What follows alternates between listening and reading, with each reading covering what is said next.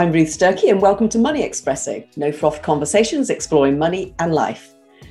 I know from my experience as a financial planner that we humans are often inhibited when it comes to talking about money. Many of us struggle to see that money is really just a means to an end, and that the decisions we make around money can change not only our life, but the life of others as well. I'm going to be speaking with guests from a variety of backgrounds and asking them to share their personal story and the influence money has had along the way. I'm also going to be delving into some of those tricky money and life questions that I've seen my clients wrestle with over the years. My hope is that the shared experience of my guests will help you think maybe differently about money and ultimately make better money and life decisions. Welcome to episode 14 of Money Espresso. My guest today is William Pratt, co founder of our sponsor, Paradigm Norton. Now, you may have noticed that I've been chatting with a few of my colleagues from Paradigm Norton. The simple reason is that each of them spend much of their days talking to their clients about money. So we figured it's only fair that they share their own unique money stories. William is a chartered accountant and a chartered and certified financial planner. His qualifications and life experience make him a great client relationship manager and board director for Paradigm Norton. In today's podcast, I talked to William about growing up in Hall Green in Birmingham, knowing that money was very tight, and how that helped shape his outlook on money and life. He tells us about the excitement of setting up Paradigm Norton as a brand new business and also the practical, tough financial implications of having to put his own home, home online to set the business up. He talks about his relationship with money and hard work and imparts some really helpful tips around how he and his wife are educating their two teenage daughters about money in preparation for going off to university and starting life. He speaks about finding balance in his family's money life and talks about being a liberated spender and why, for many, money remains a taboo subject. He also explains why, for him at least, a car is so much more than a status symbol. So pour yourself a cup of coffee, sit back, and let's crack on with today's podcast. So, William, it's really lovely to have you, a fellow Brummie, on the podcast today. Welcome. Thank you. Very nice to be here. Um, William, could we ask you to just kick off um, by, in a nutshell, just tell me a little bit about your journey to become a founding director at Paradigm Norton and why you chose financial planning rather than accountancy. Yeah, sure. Um, so, so, yeah, so after I graduated at university, uh, I joined PricewaterhouseCoopers uh, and trained as an accountant. Um, and I, I have to say, I really enjoyed it. There, there was there was lots that was great about it. I think I I grew up a lot and I learned a lot.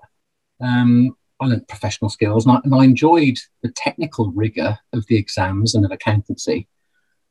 But I think as the as the training contracts sort of progressed, I, I, I became increasingly aware that I, I, just couldn't see myself being an accountant for the rest of my life. I just didn't see that career uh, as being something I just wanted to spend the rest of my life doing. I think I think in particular, I, I often reflected on what I was doing and I thought I, I struggled to see how I was adding any value as an auditor. So I, I trained through the audit route.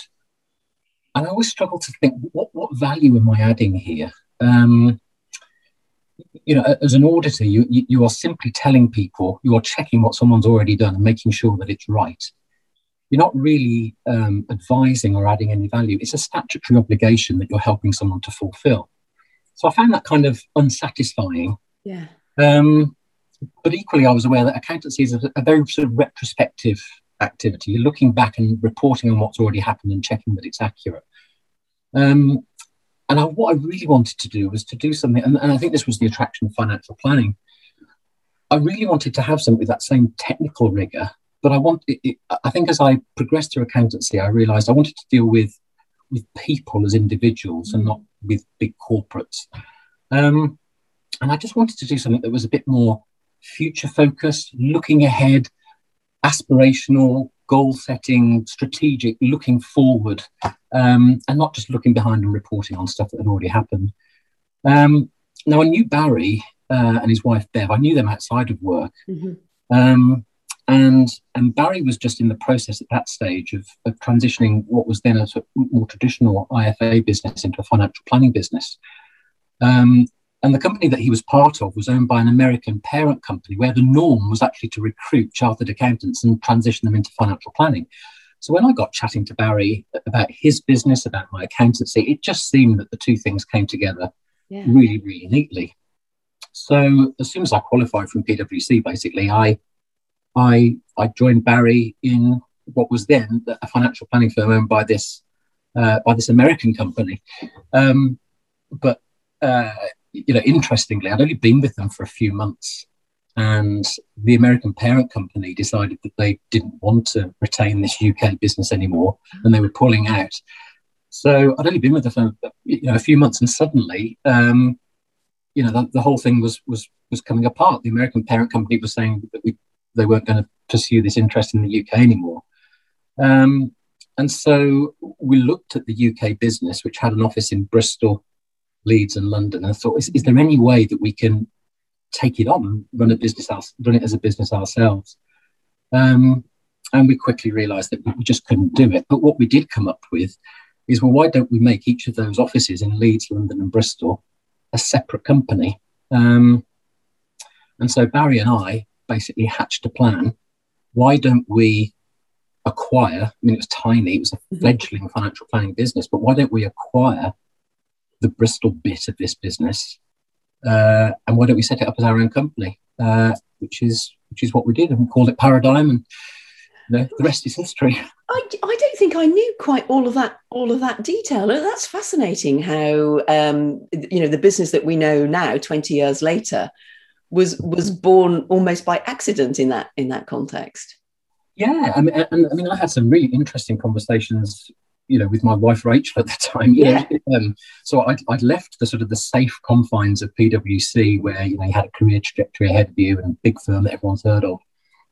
Uh, and I joined this financial planning firm, which she completely supported. She knew exactly what I was doing and why. Yeah. Um, but then, yeah, within within a few months, you know, I, I remember coming home and saying, "Well, I've kind of got some good news and some bad news." Um, the bad news is I think I'm about to be made redundant. Um, but the good news is me and Barry are going to start our own thing. Don't worry. Um, you know, we've got this plan. Um, and, uh, you know, Rach was, was brilliant. She was supportive, as mm-hmm. she always has been. And um, we literally, we remortgaged the house. We took out every penny of equity that we had in the house. Rach was six months pregnant at the time with our first child, Hannah. Uh, and we, yeah, but we remortgaged, got every penny we could out of the house, every penny that we had in savings, which, you know, back then wasn't a lot. Yeah. Um, poured it all into the company. And yeah, as I say, the rest is history. So that must have felt, I mean, how did that feel? Was that exciting? Was that scary? Was it something, did it feel like madness? What was it like? Um, I don't think it felt like madness. Uh, and I don't think it felt that scary either, to be honest. I think I, th- I think generally in life, uh, one tends to feel sort of less um, worried or anxious about something that you feel that you've got a sense of control over. Yeah. And probably more anxious and more worried about something that just feels out of your control. Mm. Mm. Um, I think with starting Paradigm, it, it just felt very exciting. Yeah. Um, it, you know, I was just so passionate and excited by it all. Mm. Um, and sort of having that sort of sense of not control, but that I, I, had a part to play in it. You know, there was a sense in which I could contribute to whether this thing was going to be a success or not. And so, in that respect, it didn't feel like you were going quite out on a limb in the same way as you would be if you didn't have that that level of um, sort of um, responsibility for it and that level of control over it, I suppose.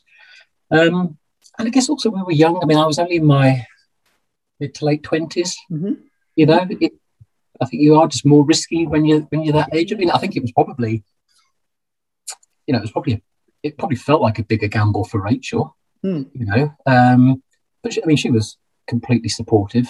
Um, you know, she, she, had to be. You know, we, we, mortgaged the house together. We put all our savings into it. She had to be totally bought into it as well, um, which she was. And and and she, she wasn't just supportive in a sort of passive way. Mm. You know, she's a mm. you know, she's a very bright intelligent woman, and and you know, kicked the tires a bit herself. Yeah. But you know, I think we just went into it with our eyes wide open and said, yeah, let, us give it a crack. I, I, um I can really relate to that idea from when I set up my own business and that mm-hmm. sense of excitement. And one of the things, I, and I think I'd, I'd, probably come back and talk about it on another podcast. Um, what always fascinates me is the risk that people are prepared to take when you've got nothing to lose Mm. seem potentially bigger than the risk people are prepared to take when they have something to lose. So when they've built assets or a way, a standard of living or a way, a lifestyle or something. Um, and I just think that's a really interesting feature of us as human beings and it's probably something to do with us you know wanting to protect our our home our families and and and, and all of those those things but that's no that's that's thank you for telling us about that um. William could i just take you back a little bit so i'd like to go back to birmingham um and um which bit of birmingham are you from william Uh, I, I grew up in Hall Green, which is in the south of Birmingham. Okay, I, I vaguely remember it from my Brummy background too. Um, tell me, what was your earliest memory of money growing up in your family? Um, it's, it's, it's not earliest memories so much as it was, I think, more of a general awareness Hmm. um, that, that we didn't have much. Um, I, I didn't grow up in a in a wealthy family at all. You know, we really didn't have very much at all. So rather than there being a sort of single um, memory that stands out, I think it, I just grew up with an awareness that money was very, very tight. Yeah. Um, my, my dad was an electrician. Mhm. Uh, he worked for the post office, which then became the Royal Mail. He worked there his entire career. Um, my mum didn't work. Um, and I, I just knew that money was very tight. My mum and dad never owned their own home. Mhm. Uh, we never had a car. We never owned our own car. Uh, we never went on foreign holidays. You, you- you know, there was so much that we didn't do. Um, and, and so I just grew up with this awareness Mm. of, of just there not being a lot of money, uh, of not having much. And how do you feel that those those feelings of there not being much, and, and a word that we often use within our profession is kind of scarcity. Mm. How how have those feelings how have they carried forward into adult life or the work that you do with your clients? Um, I mean, I think when, when I was, you know, when I was young and growing up, there's, there's, there's an extent to which there's an extent to which you don't know any better to start with. You know, you are just who you are, and and and, and to start with, that was the norm. I guess as you as, as you grow up and get older, and especially as you leave home, go to university, you, you sort of perhaps are able to put your own experience into a little bit more context, and perhaps sort of understand it a little bit more, and or or draw more comparisons. Perhaps not. That's always helpful. Um, but but I think you know probably what it what it probably instilled in me, and nature and nurture is a fascinating thing, and there's probably the, the, there'll, definitely be some nature of it in me, but also the nurturing of just being very careful. I think with money, Yeah. uh, I've always been a saver. Uh, and there will definitely be something in my nature to do with that. But I think the nurture of how I grew up was that I saved. You know, if you wanted anything, you saved for it. And so I've always, always saved. Um, and I think, yeah, that's, and, and that I think has always been, I've always instilled that in myself. And I guess, you know, answer to your question, how that translates into what I do with, you know, with clients. I mean, what I love about financial planning is just talking to clients about what the future might look like, but it can't look like that now. Yeah. So how are you going to get there? Mm. you know, what are we going to do today that helps you get to where you're trying to be at whatever point in the future? Um, and at its simplest, that's saving. Yeah. Um, Yeah. You know, what you do with those savings, all the complexity around it is what it is. But, you know, ultimately it's about having some sort of sense of what you're trying to achieve and where you're trying to go and making financial decisions now to help you get there. Um, so I guess sort of coming from a background where I didn't have any money, um, you know, I you know, recognized that if I wanted stuff, I was going to have to earn it and I was going to have to save for it and Yeah. wait for it. Yeah. What was your first job, William? Uh, my first job was um, I worked for uh, the, the supermarket Iceland, a frozen food place. Oh, okay. Uh, so I uh, I started working there when I was I was approaching sixteen, and I got a Saturday job there. Uh, and then uh, and then when I when I went to university, it- no one in my family had ever been to university, and so even when I went through school, that wasn't the expectation that I would go to university. And I also didn't go to a very good school either, so no one at school, you know, that wasn't the norm at my school either. So um, I worked hard at school and I liked school. And then I actually ended up doing really well at A level and deciding to go to university. But, but I had no, A, A, it was sort of quite a late decision, and B, I had no money. So I actually went to my manager at Iceland and said, "Look, I've decided I'm going to go to university next year. Can, can I work full time?" Uh, and he, yeah, he's yeah, he said, yeah, I'll, I'll sort something out for you. know, so I got a full time job. So my first job was at Iceland, working on Saturdays, th- Thursday nights and Saturdays. That was that was back in the day when Thursday nights were the only night of late night shopping till Oh, eight yes. o'clock. Uh, and then Saturday and then Saturdays. Uh, but then yeah, I, so I spent uh, I took a year off then between A level and university, Mhm. and I worked full time at Iceland in, Mm. in a concrete box at the back of the store that was minus eighteen. Um, and uh, and yeah, and, and basically made you know earned the money and saved the money to to go to uni. Gosh, that must have been quite a slog. Yeah, it was quite, it was quite hard. But I mean, uh, you, know, I, I knew that I really wanted to go to university. I knew my parents had no money. Yeah. Uh, you know, I was fortunate in the sense that back then, uh, a there were no tuition fees, Mhm. uh, and b there was a means tested grant, Yes. um, which I got. And in fact, it was it was the only time my my parents or my dad ever talked about money, and it was excruciating for him because to to to qualify for the grant, you know, we ha- had to apply for it, and he had to prove what he earned, yeah. uh, which wasn't very much. Yeah.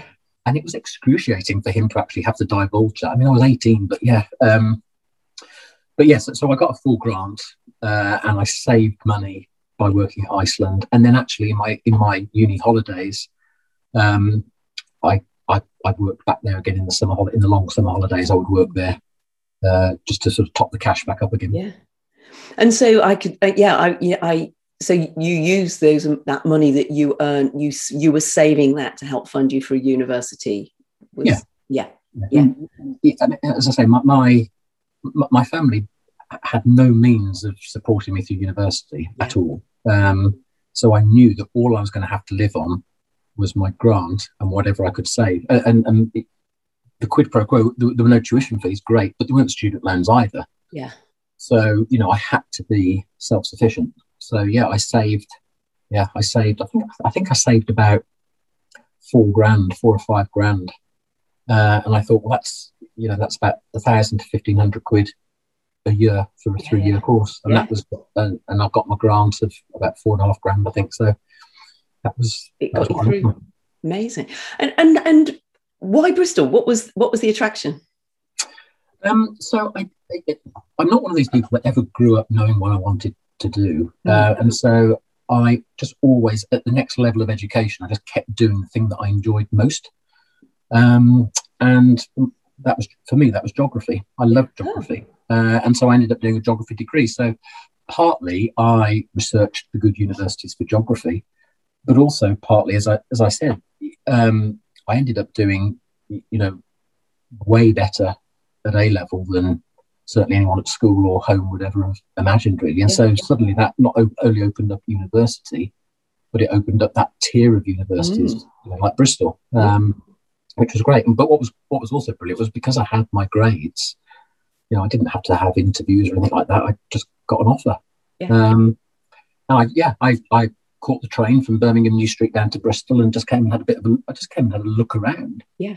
and I just liked the look and feel of the city. I walked up to the, the university area and just walked around, and I just just liked the look of it. Mm. Um, yeah, I, I don't think it was any more scientific than that. My, my oldest daughter is uh, going to uni in September, and the planning and the thinking, and the- everything that goes into it. And I just think back and I think, I just got my A levels and thought, okay, and checked out a few universities and went. but I guess you know my circumstances were different. It's funny. Bristol's always held a real deep-seated attraction for me. I was, I was as a Brummie, as I said, but brought up in North Devon. And when I uh, finished doing A levels, uh, I, I decided to train as a nurse. And the only hospital I really wanted to be taken on by was the Bristol Royal Infirmary. Okay. They didn't accept me, William. What an injustice! But no, it's a lovely city, and I can I, indeed, indeed. So you mentioned your daughters. How you've got uh, two teenage daughters, as I understand it, which I'm. I'm sure keeps you on your toes. Yes. How do you help your daughters think about money? Um, gosh, I mean, uh, in, in many respects, they're chalk and cheese. Uh, Hannah, my oldest, uh, is a spender. Money doesn't hang around long with her. Uh, and Rosie, who's 16, is an absolute chip off the old block sailor, um, which is which is really really interesting. I, th-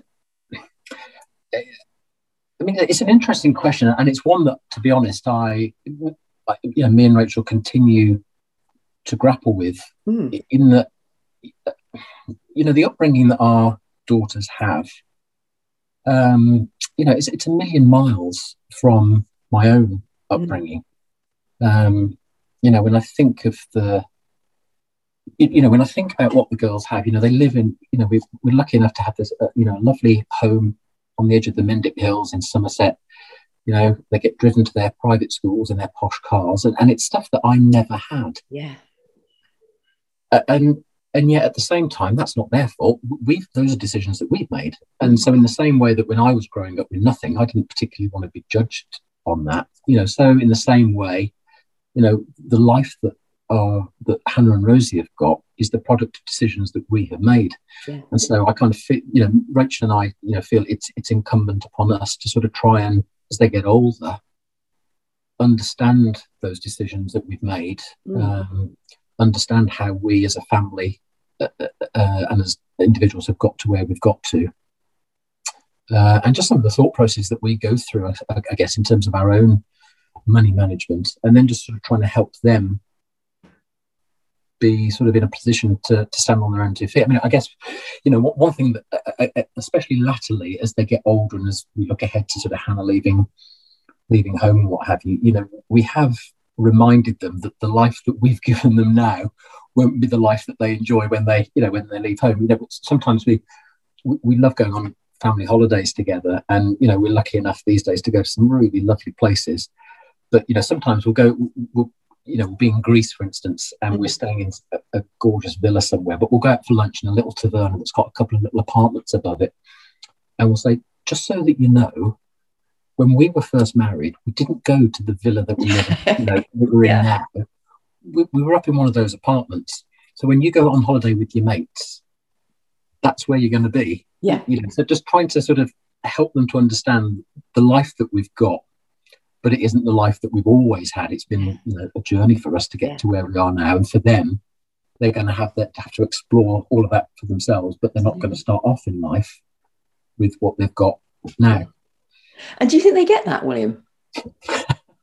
um, uh, I, do you know what? I, I, I think I think to an extent they do. Yeah. I think to an extent they do there's an extent to which you can only prepare them so much. At the end of the day, they've got to live it. Um, they've got to they've got to leave home and they've got to experience it. Yeah. Um, and so, you know, no amount of talking to them about it is going to uh, is is going to be enough. Mm. You know, they've got to go out and live it. Um, and um, when Hannah goes off to university, um, you you said she's a spender. What what will you what will your um what, what will your advice be to her, William, on how she's going to manage her allowance or um, her loan or whatever you mm. whatever you choose to do? Yeah, so I mean, what I've, I mean, I haven't gone through the detail of it with her yet. It's a bit premature, but I've, I've, I've talked her through the principles, which is that there are certain there are certain things that I see it as my responsibility to provide. Yeah. Uh, there are certain things that I think it's mine and Rachel's choice to provide. Uh, and then there's certain things over and above that but it's her choice to figure out how she's going to fund it. Yeah. So I know that I know that student loans, you know, you know people take different views on that. Um, my, my particular view um, is that I I'm fortunate enough that I can I can afford to fund them through university. So me and Rachel have made the decision that we're we're going to pay for their tuition fees. Mm-hmm. Uh, I'll also pay her rent, mm-hmm. and then I'll give her an allowance on top of that. Mm-hmm. But the allowance on top of that won't be a lot. It'll yeah. be enough to get by, mm-hmm. and then she knows that anything over and above that, well, she's got to find that. She can either take out the maintenance loans if she wants to spend more than we give her.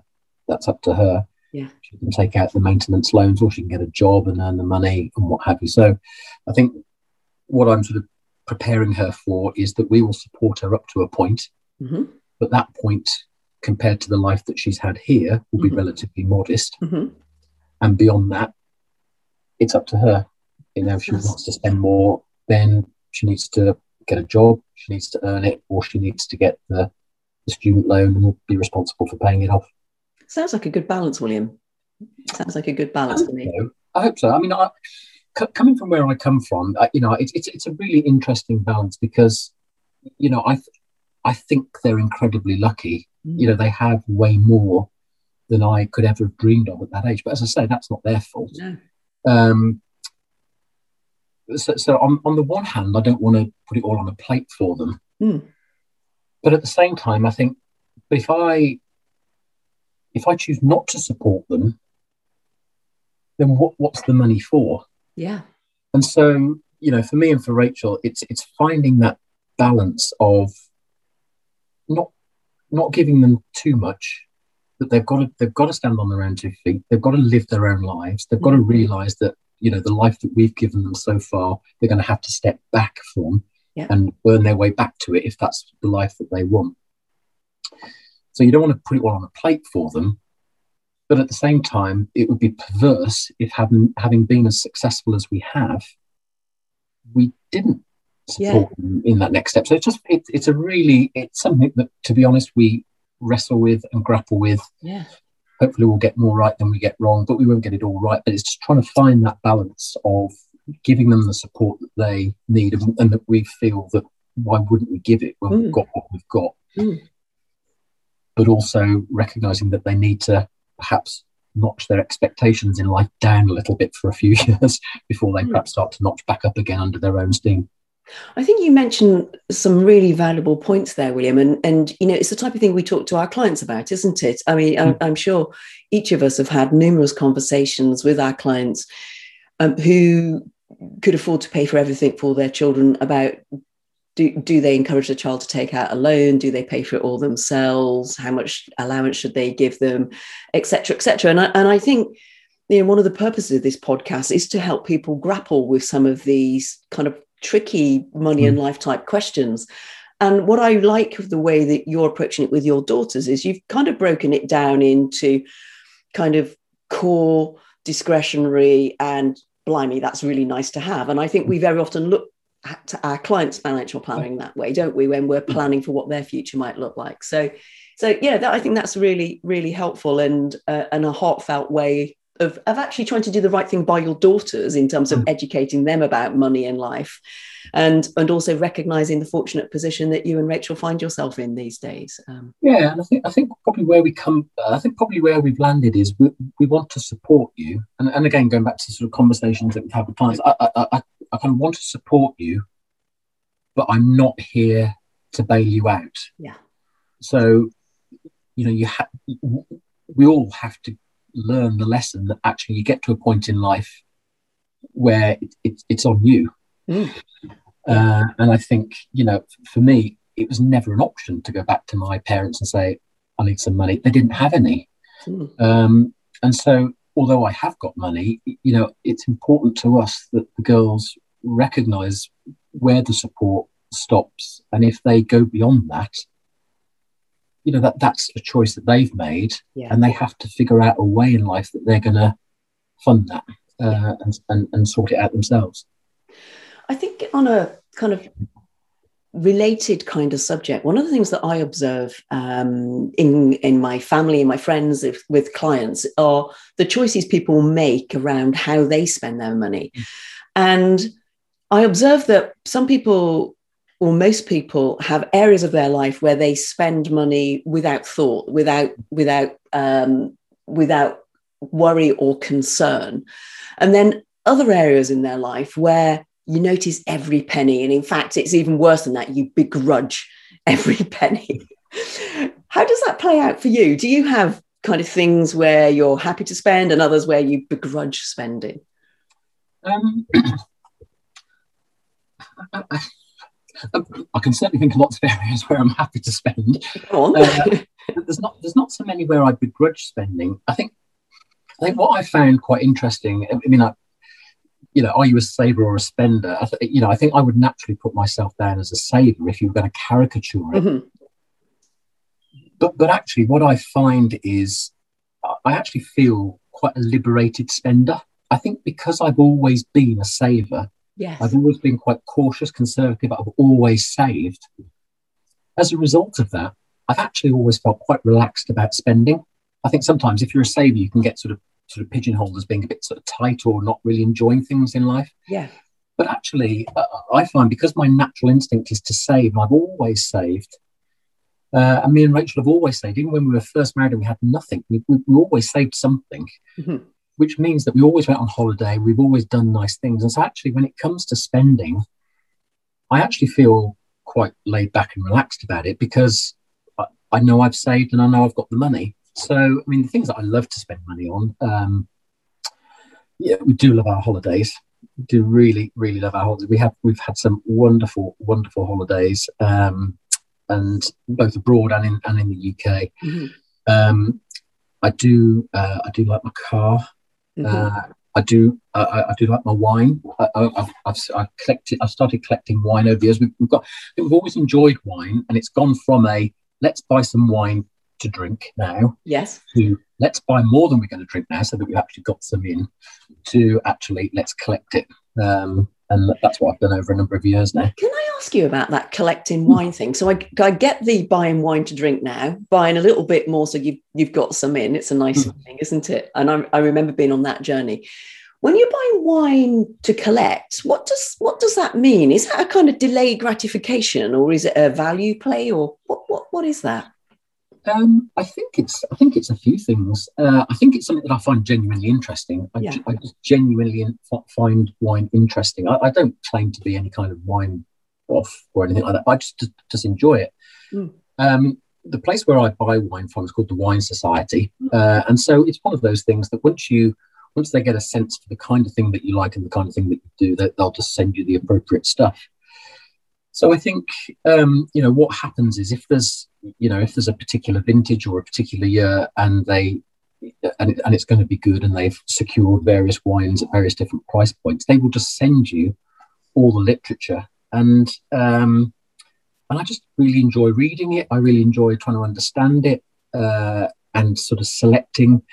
Uh, you know, back in the early days, I used to select in the first couple of pages where the where, and I was driven by the price column. yes. Um, and you know, it's been a real joy over the years to sort of have to focus a little bit less on the price column and more on the well, that looks like an interesting one, or I haven't got any of that, Yeah. and and sort of expand my horizon beyond just what can I afford.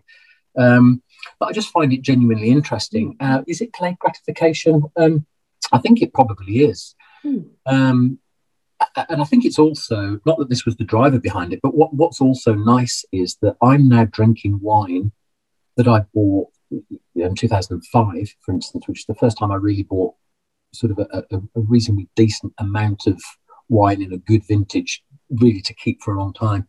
So, so I'm now drinking wine that would probably cost four or five times what I know I paid for it in 2005. So you're almost getting the the benefit of enjoying really, really nice wine that you haven't paid sort of current top dollar for. So that you know that, that that's nice as well. Yeah. Yeah, there's a Um, number of things going on there, isn't is, isn't there? Really, I can I can I can see the pleasure that it brings. Yeah. And um, you said you also enjoy cars, or you enjoy your car. Yeah, yeah. Can I ask what you drive, please? You certainly can. Yeah, no, I um, so I drive a Jag. I drive a Jaguar, and and I have to say, uh, it, it, I it gives me just immense uh, pleasure. I think just, just just having that car, and and uh, I think for me that I'm not. Re- it sounds a bit bizarre having mentioned that, but I, I'm not really a status symbol kind of person. It doesn't matter to me that other people see me in it Yeah. the, the value in that car to me is in the, the, the pleasure that I derive from it. Yeah. And I think it, it- you know where, where that comes from for me is that, as, as I said, you know, I grew up in a house where we we didn't have a car. You wanted to go anywhere, you walked, you cycled, or you caught the bus. Yeah. Uh, we, so we didn't have a car. And um, when I was in my sort of late teens, when I was sort of like 17, 18, 19, I had a, I had a couple of mates who were a bit older than me. They were in their sort of mid 20s and, and, and already been through university. And one of my mates, Al, he, he'd already um, he'd already graduated as an engineer and he had he had his first job at a local uh, automotive company, Lucas, a big automotive company in, in Oh, I Birmingham remember that from Birmingham. Yes. and and Lucas uh, had contracts with all the big car manufacturers, who and they would just give them a fleet of cars and say, you know, make it faster, make it quieter, make it more fuel efficient, whatever. My mate Al got on the Jag contract, and so weekends he would come and pick me up. He was given a different Jag at weekends, and to, just to drive around at the weekend. It had like a little, it had like a little computer in the glove box, like reading what, the data of whatever they were trying to do with it. And for me, it was just wow. You know, I, living where I lived, not even having a car. To yeah. The first car I ever really, really loved actually, was when I was probably ten or eleven. The first car that I ever really remember noticing was a Jaguar XJS. It was the it was the low sports car with the big yeah. fins down the back. Yeah. I remember thinking they were gorgeous. Yeah. so when I was 18, 19, and my mate Al used to pick me up in a Jag, and I used to go off go off out with him in a jag. I just thought, wow, this is awesome. um, and it, it, it, I just loved them. I just mm. absolutely loved them. Um, and so when I when I finally got one of my of my own, and I now drive one, you know, I, I can honestly say it, it would be it would be it would be a lie, and it'd be way too cliche to say. There's never a day goes by that I don't but I, it's definitely true to say there's probably not a week or a fortnight goes by when I don't have a journey in it and just think, oh, that's nice. That's lovely. and I think I think for me it, it it, it kind of partly it partly reminds me of where I came from mm. because I grew up with with not very much, mm. and I just remember my mate Al coming around in the Jag and just thinking. And, and so it, it, kind of it, it, resonates with me to have one but but I think in a in a strange sort of way, having a car like that, it, it sounds a bit bizarre, but I think it also keeps me a bit grounded. Mm-hmm. It's a bit slightly strange thing to say, but what I mean by that is I feel grateful that I've got it. Yes. Yeah. And it makes me feel lucky for what I've got. It makes me mm. appreciate what I've got because mm-hmm. I know where I came from. Yeah. I know what it means to me to have that car. Yeah. And, and, and as a status symbol, if, if someone took it away tomorrow and said you can never have one again, you know, yeah. it wouldn't bother me. That's not what it. That's not the box it ticks for me. For me, it just it it speaks of where I've come from and what I've achieved is the wrong word, but where I've got to. Yeah. And and it just I just feel very grateful mm. when when to, to, have that car. I feel very fortunate. Mm. I feel incredibly grateful and appreciative, and and so in a bizarre sort of way, it keeps me quite grounded. That's such a I can see. I can absolutely see all of those things. What and that's money well spent. I think that's money well spent, William. And uh, thank you for sharing that. I, I think it's a, I think you paint a beautiful picture of something that can just seem like a status symbol. It, it can just seem like a tick in a box, but how you've explained it, it resonates with me, and I can, I can smell the leather. Lovely. Um, William, why is money such a taboo subject? Do you think, just you know, generally with with with people? Um, I mean, I think there's a natural British reserve, isn't there, to, to, to sort of keep things quiet. It's, not just money, is it? People you know, often quite close about emotional things and, mm. as well. I think, I, I guess going back to the, our previous conversation about cars, I, I guess in some respects, it, that people don't want to be perhaps judged. Mm. Um, I think, you know, people do make value judgments about other people based on money. Yeah. I think. Um, I mean, certainly, again, going back to my upbringing, I didn't want to be judged because I came from a place with no money. Mm. You know, I wanted to be sort of recognized on my merits, not just pigeonholed because I was the kid that came, you know, from where I came. Yeah. But I think equally, if you've got a lot of money or if you've got things in life, I think equally, you know, you don't want to be pigeonholed. So you know, go back to the car. The value of the car for me is is is not as the status symbol, and in many respects, I'm almost. Me and Rachel changed our cars at the same time, so we both had spanking new cars outside. And embarrassed isn't the word, but I sheep. I felt modest about. I felt sheepish about it. I almost didn't want people to notice, even though inevitably yeah. we were going to. Yeah. And I think people make value judgments about people based on money. Mm. Um, whether you've got a lot or a little. People mm. make a judgment on you as a person, I think, sometimes mm. based on what you drive or where you live, or yeah. they perceive you as having a lot or a little or whatever. Yeah. And, and I guess, you know, maybe, maybe there's just that reluctance, I think, to be pigeonholed and judged. Um, I, think and, right. I, I, I feel like I've got quite a good perspective on the relativity of, of money. Yeah. Now, having grown up without money, but also now, by my standards, having having lots of money, but also working with other people who are wealthy mm. by, by, a measure. Mm. You know, what is a lot or a little to one person is totally different to the person next to them. And, and, and I think that inevitably sort of leads to sort of value judgments where you can make judgments about people based on, I mean, I think people, perhaps that's why people are reluctant to, to mm. talk about it. It's like th- th- there's almost you know, if you haven't got a lot, you don't necessarily want to be pigeonholed yeah. or, or, or, valued as a person because of that. But if you have got a lot, by some people's measure, it, you know, it's, it's, easy to say, "Oh, it's, it's all right for you." Yeah. Well, well, maybe it is, but maybe it isn't. Having money is nothing to do with whether things are all right for you. Yeah. There could be all sorts of things in life that aren't all right, but yeah that money's yeah. got nothing to do with. So I, I guess it's it's partly the British Reserve. I, I, I, expect we don't talk about money, we don't talk about emotions. You know, people mm. people are private. Mm.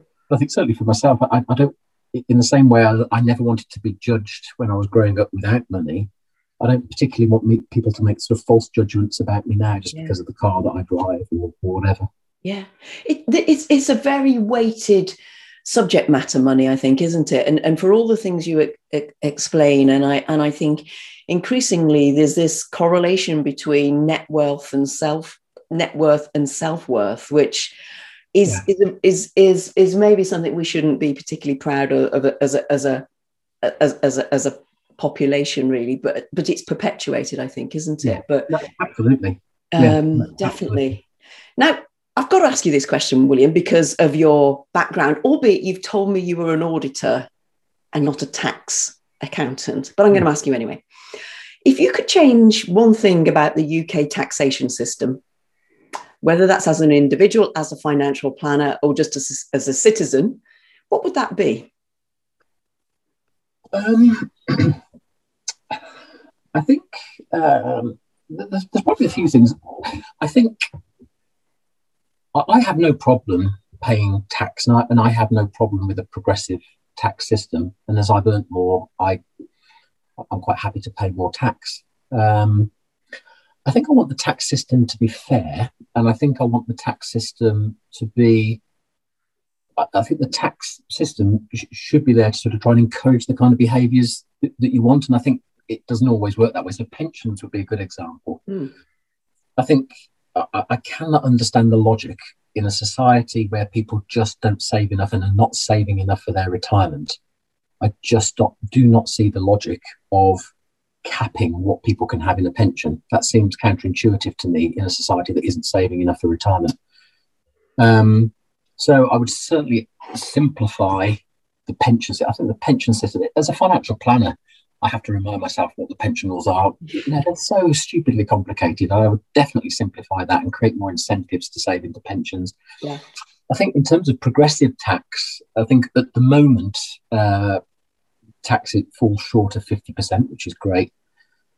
I think when when the tax system hits fifty percent, I think something's I think something's gone out of whack there. Mm-hmm. I think when somebody for every extra pound that you earn, you keep less that less of it than somebody else, that mm. feels like the balance has shifted. Mm-hmm. So I think I would definitely sort of steer clear of going into a, a tax system, an income tax system again, where you're into 50% and above. Um, but yeah, I mean, I, I, guess having gone back to the, the, the pension point, and, and you know, I, I, think it's slightly counterintuitive that, that people that are in a position of funding themselves to retire are almost sort of inhibited from doing that. Yeah in terms of what they can put in or what they can save. That seems crazy to me. And, the, and there are some real imbalances around that at the moment. And, and where, where I see that is not so much that these people who amass quite a significant amount of so are being capped at the top end, but those that have been on an earnings trajectory and have just started to earn larger sums of money, then find the amount that they can actually put into pensions is mm. significantly reduced. That that seems a little bit counterintuitive to me, for sure. Yeah, no, but but the, contra- the slightly more controversial flip side of that is, do you means test state pension?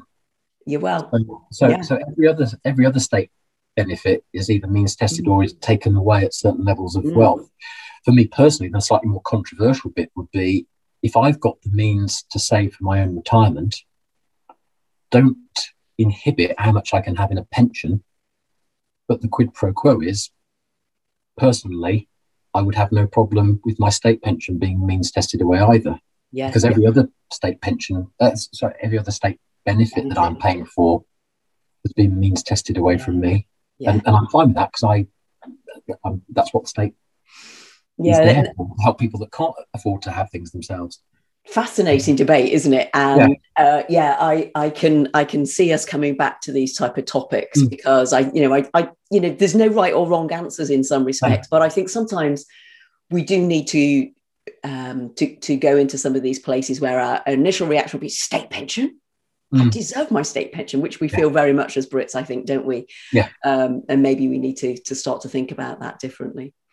Now, in a slightly uh, more frivolous vein, William.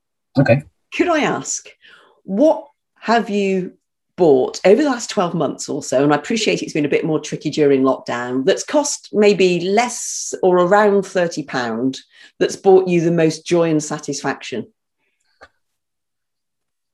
Um, well, yeah, as you said, it's been a sort of slightly, sort of slightly strange year, has it? Where spending's been a bit different. Yeah. Um, one little, I, I do like my wine gadgets. Oh. I have to say. So my latest wine gadget is uh, which cost what did that cost? About 15 20 quid i think was uh, a little wine aerator. So, how does that work? Basically it's like a little it's a, a little aerator with a filter on the top. So if you've yeah. got sediment in the wine you, you basically if you if you open a bottle of wine what you really want to do is let it breathe. Mm. and if you're going to polish off the lot you, you ideally you might decant it for, for a while beforehand. If you just can't be bothered with all that you just want to crack on with it you can you can open it and you can pour it through this little aerator and it sort of pulls air through it and sort of aerates it as it goes through and then it's got a little filter in the top to catch any sediment that you that you've got I'm making so, a note of that as we speak. Thank you for sharing. It just, it just means if it's Friday evening and you can't be bothered to wait, you can just crack it up and get on with it. oh, practical and and bringing joy. I love I love that combination. Um, William, we're coming towards the end of the podcast, and uh, you, you've been great. You've shared some really interesting um, facets of your upbringing, some tips along the way, some brilliant ideas about how you're working with your daughters around money. Um, um, I like to leave the listeners with a money pearl of wisdom um, so they can they can actually have even more than you've already given to take away from this. What would your William money pearl of wisdom be? Um, I think for me, I think for me, you know, financial planning can get quite complex. But if you boil it down to its simplest, I think financial planning is actually incredibly simple, and it's this: spend less than you earn. And I think if I could, if I could distill financial advice into one thing, it would be spend less than you earn. Yeah. Because whether you earn a little or a lot, if you spend less than you earn and save the difference, yeah, then you're highly unlikely to ever run into any serious trouble. And, and I think, you know, going back to what we talked about earlier on in terms of sending the girls out into the into the world, if I could leave them with nothing other than one pearl of wisdom, it'd be spend less than you earn, and then you'll probably be all right. Brilliant. I love that. Simple to the point, something we can easily all get our heads around. Um, interesting how many of us don't. Uh, William, thank you. You've been a fantastic guest. I've really enjoyed chatting with you.